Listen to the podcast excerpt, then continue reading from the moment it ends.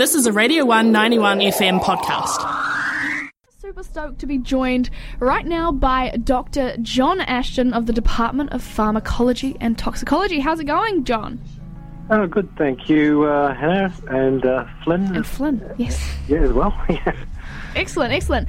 You are running a pharmacology summer school paper, PHAL 231. What is this paper about? Well, okay, so it's about, well, it's called, the name is a little bit explanatory, Drugs and Society.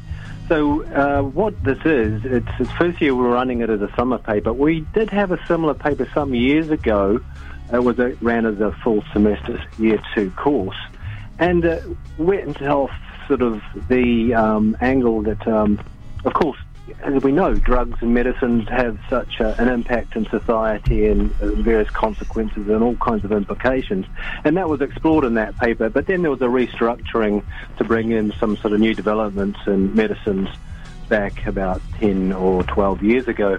And so the paper sort of sat there sort of all lonely until we decided to reboot it as a summer paper, largely because, well, there's not really room for it in a full degree, but also because there is I think we think there's a little bit of a dearth of options for science-orientated papers in the summer. Wow. Course. Yeah. Wow, it sounds like a really interesting paper. Yeah. So... So, you know, we're trying to, we're actually co-teaching with bioethics some of this, because some of it gets pretty philosophical, you know, as things like, for example, drugs and responsibility. So you have someone, for example, someone's taken, well, alcohol's an obvious one, and then they commit a crime.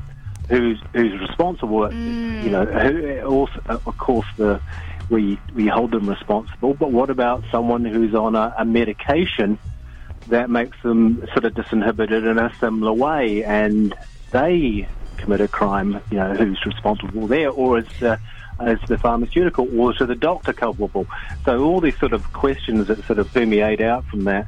And a lot of our topics are really, there'll be an introduction to the science behind the drugs, obviously, but it's not really the focus. The focus is, okay, we've got that scientific background. What does that mean for impacts on people's well-being, social impacts, legal questions, and so forth? Do you think for students who are looking for a more interdisciplinary approach to pharmacology and looking at it from different set of angles, this gives them a chance to look at maybe a topic that they hadn't in a light they hadn't considered before?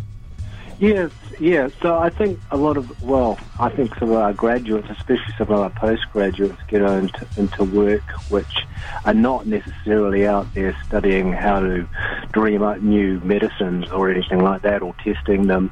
They will get into things like working for the Ministry of Health on for MedSafe, you know, for the approval process for new medicines and the adverse reaction monitoring, and working for, say, another aspect is clinical trial companies. You know, there's quite a number of my master's students have gone on to work in for companies that help run clinical trials. And there's a lot of, you know, ethical issues around clinical trials. So, for example, if you have, you know, what we call phase one trials, which are where we actually give the drugs to, not me personally, but drugs to healthy people just to see whether the drug is safe, you know. And so you're putting a new drug into healthy people. There's, you know, ethical questions about that, even with informed consent. And you've got, you know, issues around how do we validate the safety and the efficacy of drugs, and of course that's very topical at the moment because we've got this sort of, on the one hand, the, you know, the institutional, not traditional institutions such as universities and governments, so forth, saying one thing, and then you've got this sort of flood of material on YouTube and Facebook and so forth saying another, and some people getting sort of caught in the caught up on that. And, do you think that in this time of misinformation and alternative science and stuff like that, that this is a chance to come and analyze drugs and the interactions with society from those sort of viewpoints, and like how do we in a reputable space as well, not just something you read online? How do we communicate science in a part as well? Well, that's right. I mean, I don't want to tread on the Centre for Science Communications toes here. I think that they've got that sort of angle, I don't know if they covered, but what we can bring, of course, in our own scientific program is how do you assess evidence, and how do you tease out what's the wheat from the chaff, and how do you synthesize evidence?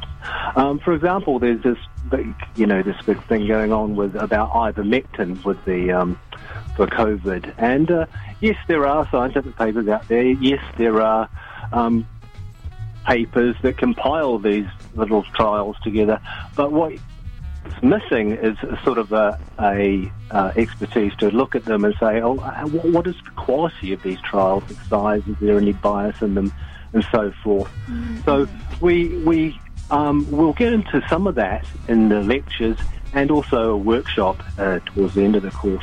I'd like to add too that what I think was quite important here is that two aspects of the course for their assessment is both informative and assessment. So it's basically helping assess the students' sort of progress for the purposes of the teaching as well as for the mark. So there is an essay and also some presentations. So there's and we're intending to we've got a list of potential topics as a suggestion, but we're going to be pretty flexible with students to choose what topic they want to pursue there and research up. And you really get their teeth into a topic that they're interested in as well. Who can take this paper? Is there any prerequisites as well? Is it open for everyone? Well, we just missed the administrative cutoff to get the art students sort of on the register this year. So it's science students, but the year following it will be for all students, humanities as well. That's cool, and it's a second year paper. So it's a second year paper. You don't have to have done any science. In fact, there's no specific prerequisites. Just a credit number. I think it's about 2 or 3 courses. I haven't got it in front of me, but we're basing that on a pretty successful model of the forensics summer paper and things following that. So pretty much anyone who's done first year science, so any first year science student who's looking or any science student who's done at least a year who's looking to booster up their science degree, be sci.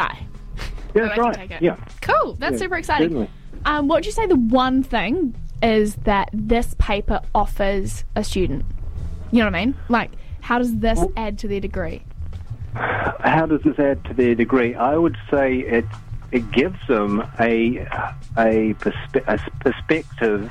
I mean, if we can come up from either angle, from the humanities or the science. I'm coming from the science angle this year, but it gives the those students who might have been sort of narrowly focused on the technicalities of how proteins work and so forth, biochemistry and chemistry, and they will take another sort of branch from there and actually start to think about some related but quite distinct issues from what's more of a humanities kind of perspective.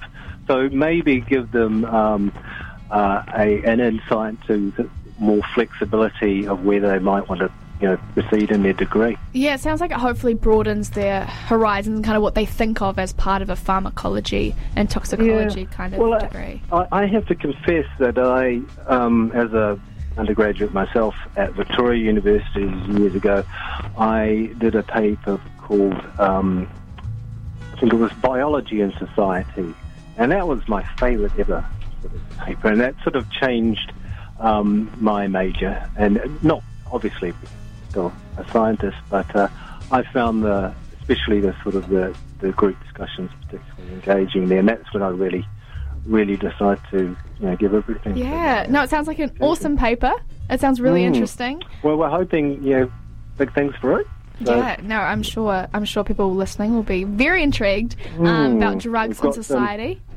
We've got some, basically professors speaking there. We've got first week up, we've got Professor Michelle Glass of our own department, who's she, as not many people know, but she was the first person to, in her own PhD study, to map out the receptor protein for the THC in cannabis in the human brain. So she's her whole first week's about the cannabis. Epic. No, that's very exciting. That's all we got time for today, unfortunately. It's a great teaser. Oh, okay. Yeah, you've left us. No, you're good. Wanting more. So if anyone's listening and they really like the sound of that, they've got a teaser for the first week. So that's really where do they sign up? Do they sign up on eVision? Just go through that, change the timetable? It should be on eVision now. Yeah, I think it is. We've got the material up on the web. And if anyone wants to email me for any more details and even have a chat,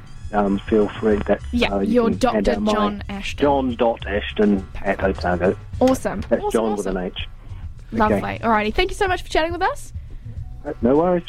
And that was for PHAL 231, Drugs in Society, Summer School Paper. Epic. Thanks for listening to a Radio 1 91 FM podcast. There are heaps more at r1.co.nz.